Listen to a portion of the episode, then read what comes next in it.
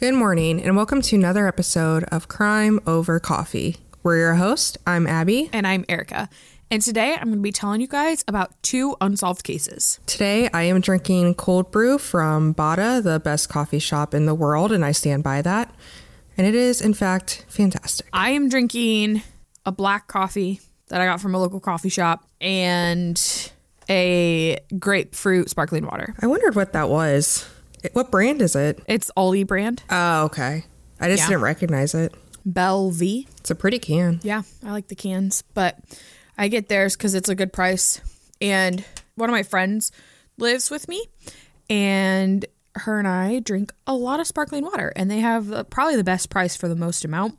So we go through it very fast. So that's usually where we buy it. You should look into a soda stream. We've talked about it, but I've just never officially bit the bullet.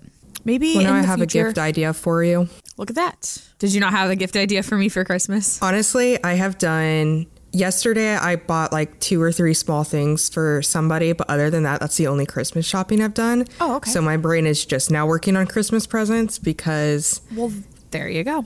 I have been busy and it just it left my brain. So yes, this week I've been went to like a craft show yesterday with local vendors.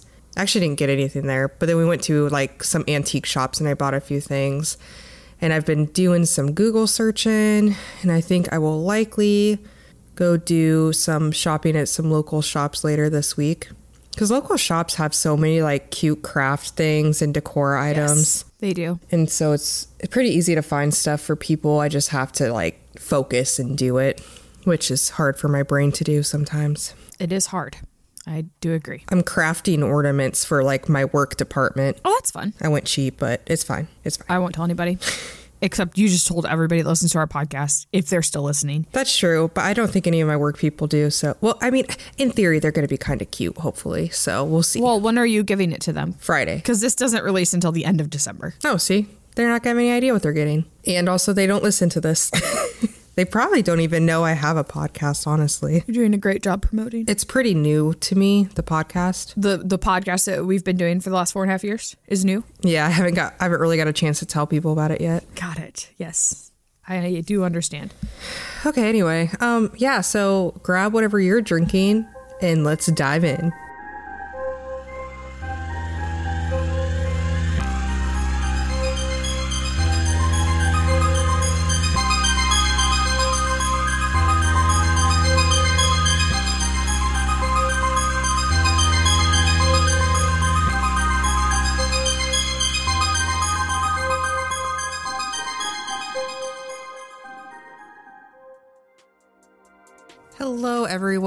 Wanted to pop in before we continue with the episode and update you on a few changes to the Crime Over Coffee family. We wanted to let you all know that our beautiful and wonderful editor, Mike, will be leaving us at the beginning of next year. He's going to be pursuing other life things. We wish him nothing but the best. He has been easily the best editor we've ever had, and we have so much love for him, and we thank him so much for helping us out this past year and a half. But with that being said, we are going to be having some changes. Yeah, we appreciated Mike so much, but we also really appreciate all of our listeners. Everybody who has supported us from the very first awful episode that we published back in 2019, 18, 19, until now, till 2023. We've been doing this podcast for four and a half years, which is absolutely insane. And so we appreciate all of you guys so much for listening and for sticking with us through all the changes that we've already had and hopefully continuing to stick with us through upcoming changes. Yeah, so we we don't want to leave. We don't want to leave you all. We really enjoy doing this. Ericka and I love spending time together recording this podcast. And so while we're losing our editor, we're going to try to keep it going, but again, we're losing an editor, and Ericka and I are not the most tech savvy people. So we are going to continue recording, but it's going to be cut down to probably one or two episodes a month. They'll still be released on Thursdays, and it's likely going to be a little bit looser of a format just to ease the lift that our again lovely editor has been working through. So it's going to be a little different, a little bit more conversational, but we're still going to provide you with some great crime content. Yeah, I'm going to do my best with the editing skills that I do not have to hopefully give you guys something to work with here. Some sort of good content. But I also wanted to update you guys on our Patreon if you are already a Patreon member or if you have ever wanted to join. We're still going to leave it up. We are going to make changes to it though. We're not going to do our bonus episodes at this time. Not saying that could never happen, but at this current moment in time, we are not going to be doing bonus episodes. So we're going to switch down to two tiers instead of three. So we will have a $3 a month tier and a $5 a month tier. Our $7 tier will just go mesh in with the $5. So the $3 tier is going to give you all of our episodes on that same Thursday ad free. The $5 tier is going to give you all of our episodes ad free one day early. Plus, you'll get access to all of our previous bonus episodes that have ever been released. So that's kind of a bonus if you have not previously been on our $7 tier. We got to put those somewhere. And so those are just going to go down to our $5 tier for now. And so you'll get, I don't even know how many extra episodes, at least 24. So bonus episodes. So if you guys want to check out the Patreon and sign up for that, you guys are welcome to do that. If not, that's totally fine. We just hope that you stick with us for these upcoming changes. And we wish you a Merry Christmas and a Happy New Year. The first unsolved case I'm going to tell you guys about is Kelley Gaffield, who in July of 1995 celebrated her 16th birthday, which obviously is an exciting time for anybody because what happens on your 16th birthday? You turn 16. What does a 16th birthday signify? B? That you're a teenager. I'm going to hit her through the phone. To be fair, I think we had to wait till we were 16 and a half, didn't we? You haven't even told the people what we're talking about. Driver's license, right? Yeah. okay. But yes, But I we think had to we wait did till have we were to. 16 and a half. I think so, but this was 1995, so it was a little bit different. It was probably 16. Yeah. Um, Yeah. Speaking of, so like, I guess in Iowa, or at least some places in Iowa, you can get like a special like school permit when you're like 14 or something. And drive, Oh, so wow. you can drive to school and back. And I was like, "Ugh, rude. No, that scares me. That there's I 14 don't even trust 16 year olds driving. No. Okay. Well, I don't like that. I will not be visiting Iowa. I'm so sorry to anybody who lives in Iowa. You're not missing much. So, anyways, she had plans to get her driver's license, obviously very excited. She also was going to be starting her first job soon, and so she was excited about that. Then on August 8th, 1995, Kelley left her house to go hang out with some friends around 7 o'clock, which was really normal for her. I mean, obviously, a teenage girl, gonna hang out with her friends. So she gave her mom a hug and a kiss, told her she loved her, and then left, which was once again part of her normal routine. Her mom, Christine Riley, said that unfortunately, Kelley never came back home that night. And she knew that something was terribly, terribly wrong because this was not like Kelley. If she had decided that she wanted to be out later, she would always call, she would ask, she would make sure that her mom knew where she was. And so Christine immediately knew something was wrong.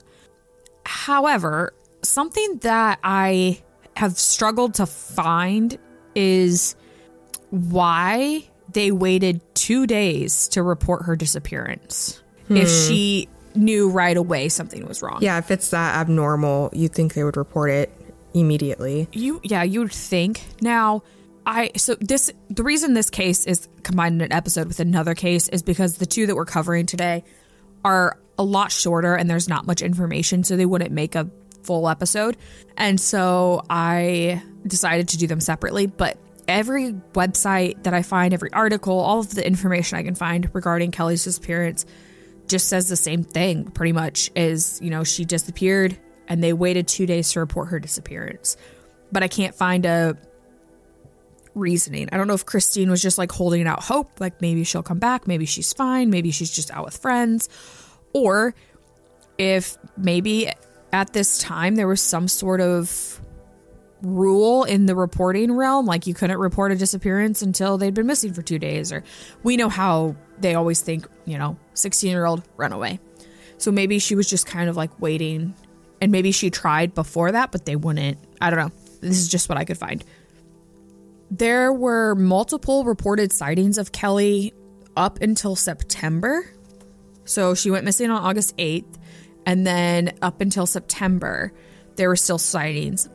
But nobody was actually able to confirm if they were authentic sightings, if they were truly her, if they were just people that looked like her. So there wasn't really much to go on with that, is what the police chief said. A couple months after she went missing, so on October 22nd, 1995, Kelley's body was actually discovered in a woods by a hunter. This was the woods that she would typically hang out with her friends in, so it, it wasn't abnormal. The other odd thing about this is that her cause of death was never determined. But I'm assuming because, you know, it would have been like two and a half months that her body was out in the woods, there was probably some predation and just natural decay and all kinds of things. So it probably made the cause of death a little more difficult. But I feel like that wasn't a terribly long period of time. And where was this again? This was in Webster, New York. I'm not sure that I said that at the beginning. Ah, okay.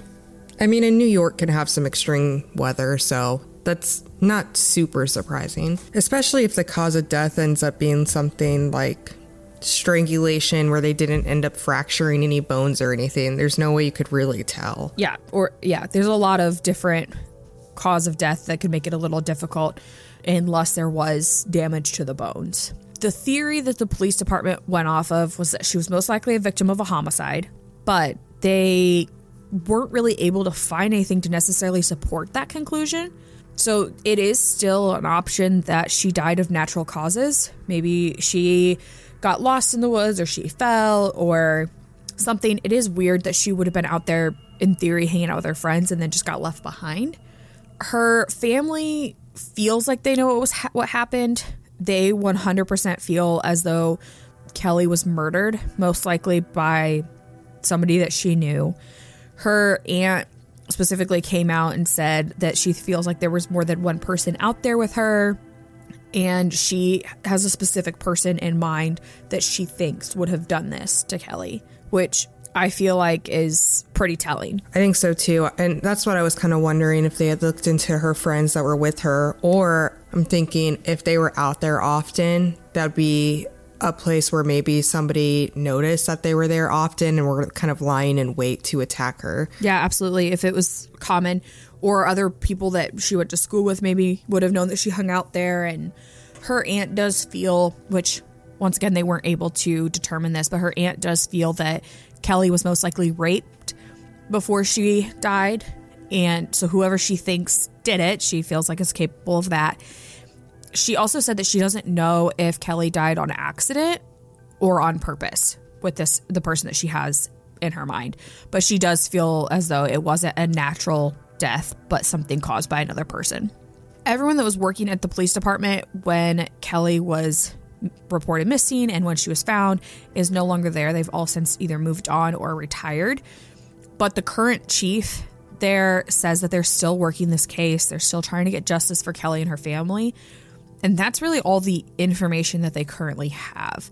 So they're really seeking the help of anybody in the Webster, New York area or around that area that could know anything about Kelley's disappearance. Maybe friends that were there or friends that knew her. So if any of you have any information or you know somebody that does that could potentially lead to closing Kelley's unsolved case, you can submit your tips to the Webster Police Department at 585 872 1216. Now on Netflix, inspired by the unbelievable true story of a fake hitman, comes the new movie, Hitman, from Academy Award nominee Richard Linklater. At 96% certified fresh on Rotten Tomatoes, critics are calling Hitman a smart, sexy crime thriller with surprises at every turn. Starring Glen Powell and Adria Arjona, Hitman. Now playing on Netflix and in select theaters. Rated R.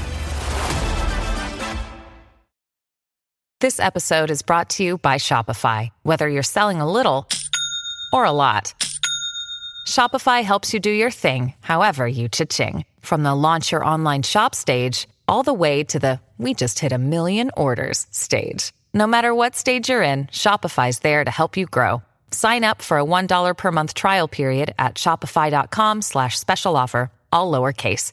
That's shopify.com slash special offer. So, the second unsolved case I'm going to tell you guys about is the disappearance of Laureen Rahn. So, 14 year old Laureen was living with her mother, Judith, in a third floor apartment in Manchester, New Hampshire. She was a student at Parkside Junior High. She was a good student, she made good grades. She also enjoyed hanging out with her mom and her friends and was just an overall social girl. In April 20 er, in April of 1980, Judith in April of 1980, Laureen's mom, Judith, was going with her then boyfriend to a tennis tournament out of town because Judith's boyfriend at the time was a tennis player and a professional tennis player. So they were going out of town for this. And normally Laureen would go with her mom and with her mom's boyfriend, but she decided that she wanted to stay home. And so she asked her mom, you know, would it be okay if I just stayed home for the weekend and hung out with some friends? And her mom was like, that's fine. It was during the week of spring break. And so her mom was like, you hang out with your friends, like, and it'll it'll be fine. We'll see you when we get back. On April 26, 1980, Laureen and two of her friends, one male, one female, were hanging out in their apartment and they were drinking some beer, some wine, just having a laid back night. And the male friend said that he heard voices in the hallway. And so he got scared that Laureen's mom was back and that she, he was going to get in trouble for drinking. And so he was like, I'm, I'm just going to leave. And so he left and he said that he heard Laureen lock the door behind him and he went home. It was late that night, around midnight, when Laureen's mom arrived back home. And when she got there, she noticed that the light bulbs on all three floors of the apartment building had been unscrewed. Not just off, but like unscrewed, which was weird. And so it was dark everywhere. So she kind of like was making her way through the building. I don't know for sure if she was screwing all the light bulbs back in or if she was just kind of guiding herself with whatever moonlight there was. Then she got up to her apartment door and the front door was unlocked, which she thought was weird, but she just went inside. So immediately when she gets in, she goes and she checks Laureen's room and she sees her sleeping in her bed. And she's like, okay, I'll go to bed. I'll talk to Laureen in the morning and figure out like if she knows what's going on, why the door was unlocked, all the things. So she goes to bed. And then the next morning, Judith gets up and goes to Laureen's room again and notices that it's not Laureen that she saw sleeping in the bed. It's actually Laureen's friend who was sleeping in her room. And so Judith asks the friend, you know, where's where's Laureen? And she's like, well, she went to bed on the couch. Is she not out there on the couch? And Judith is like, no. They also noticed that Laureen's clothing and brand new sneakers were in the living room, but the back door of the apartment was also open. So the house is just not looking normal. There's a lot of really weird things going on in this apartment building. Police initially suspected that Lauren was a, say it with me, runaway. Runaway. Yeah, look at that. But Judith was like, no, my daughter would not have left on her own. She left her pro- purse, her clothes, she left all these things home. Yeah. She just ran away naked. I guess. like, That's their thought process. oh. Also, it seems like a weird time to run away, like when your friend is there. If she's been home by herself Yeah. throughout a couple days, you would think like she would have left. I don't know. There's a few things that don't add up. And Judith is like, it was, she did not run away. It took multiple weeks before investigators gave up on the runaway theory, which is crazy to me. And Especially for a 14 year old Yes. girl. Yeah. But then they were like, well, okay, maybe she didn't run away, but maybe she left the apartment on her own and was planning on returning. But then something happened and that's why she didn't come back, is what they then finally went with. So Judith starts looking through things and investigating stuff and and she notices that three months after Lorraine has disappeared, so there's no evidence, there's no anything pointing to where Lorraine is. But she notices that on October 1st, 1980, she was charged for three phone calls to California. And she's like, Well, I don't have any friends or relatives in California. Laureen has no ties to that area. She's never lived there. Like, this is weird. So they, Uh, she reports this to the police. They start looking into it. Two of the calls that had been placed were from a motel in Santa Monica. that were placed to another motel in Santa Ana, California. There was also a third call that was placed to a teen sexual assistance hotline. And so there was actually hmm. a doctor that maintained this hotline. And at first, he was like, I don't know anything about this or what you're talking about. This is weird. Don't ask me any questions. I was in 1980. Five years later, in 1985, this doctor changes his story. This doctor said that runaway girls, many, many runaway girls, would visit his wife at their home when they were running away. And he said that one of them was a young woman from New Hampshire. Five years after Laureen goes missing, this doctor's finally like, oh, yeah, a girl from New Hampshire did come to visit us. The doctor then told police that there was a woman named Annie Sprinkle, who was somebody that worked with his wife in the fashion industry. And he's like, she has information about several runaways, like, ask her. So authorities reach out to her and they learn that she's involved in the pornography industry. And so they, like, go through multiple of her films and videos trying to see if they can find Laureen, but they were never able to find anything, any evidence of Laureen being in any of Annie's videos. Just like sounds like to me, maybe she did have someone over who assaulted her, and then she called this hotline for help, and he was like, Here, you can come here and we'll talk and help you, maybe do a rape kit or something like that, and then took advantage of her. The sex trade is so prevalent. It is. It's so scary that, you know, these young girls thought in fear. I mean, multiple of them would have called this number and they thought that they would be getting some sort of assistance. And then they go and it's the exact opposite. It's ironic. I was just talking about this the other day because I was talking about women when they go on a run or a walk by themselves. Because I was talking about myself, for example, and I was on a run and I don't know the right word. Like, uh, it's a area that there's a lot of people with money that live there. It's a nicer area. So they have like a security person that sometimes drives around.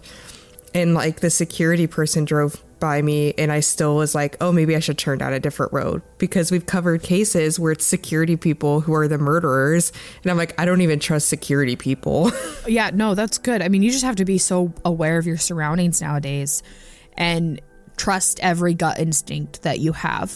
Like, it's always better to be on it, not to be on edge. It's always better to be aware and to walk away from a situation if you're feeling any sort of uncertainty than to risk it and it be a bad situation. Like I would rather walk away from something and find out later that I was wrong to have those suspicions than obviously not walk away and uh, things turn out worse. In 1986, so six years after Laureen went missing, an investigator ended up going to California and actually located the two motels that those phone calls had come from well, the one that had come from and then the one that received it. And one of the motels was actually linked to a man named Dr. Z, who was known as a child pornographer. And investigators tried to see if Dr. Z was linked to that teen hotline at all, but they couldn't actually connect the two. But it doesn't mean that they weren't connected in any way because it is weird that it was a doctor that was running the teen hotline, and then a Dr. Z was the one that was at one of these motels. Mm-hmm. Then, also in 1986, a man named Roger Moraes, is maybe how you say his name, was a childhood friend of Laureen's, and he ended up receiving a phone call from a woman who said, Hey, this is Lori or Laureen. And Roger's mom had answered the call and she was like, oh, I feel like maybe it was her, but they were never able to actually find out if it really was her. And I don't know exactly what all she said on this call. And they don't know who made the call. There have been multiple sightings of Laureen, potential sightings over the years, but nobody's ever been able to officially say that it was her. Her mom's also gotten a bunch of random phone calls over the years, which I'm assuming is just like pervy, creepy, stupid people calling her, which is so irritating to me. But Judith finally changed her number after several years from when Laureen disappeared. She had left it the same, obviously, for many years, hoping that maybe Laureen would call her one day. But I think she finally just had to change her number because of all the calls and she wasn't ever getting a call from actually Laureen. An unfortunate thing, another unfortunate thing in this case, the boy that I was talking about, the male friend of Laureen's that was with her the night that she went missing, actually ended up committing suicide in 1985.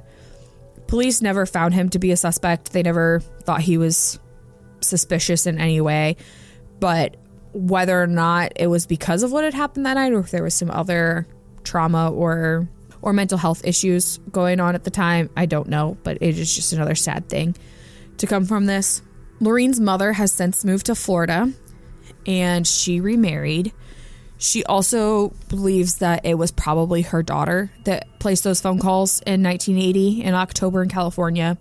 But at this time, they have no real answers to where Laureen is or answers to, as to what happened to her that evening that she went missing. If you have any information regarding the disappearance of Laureen, we will put pictures of her on our Instagram as well, or you can look it up. But if you are able to help in closing this case or giving Judith any sort of answers, you can contact the Manchester Police Department at 603 668 8711.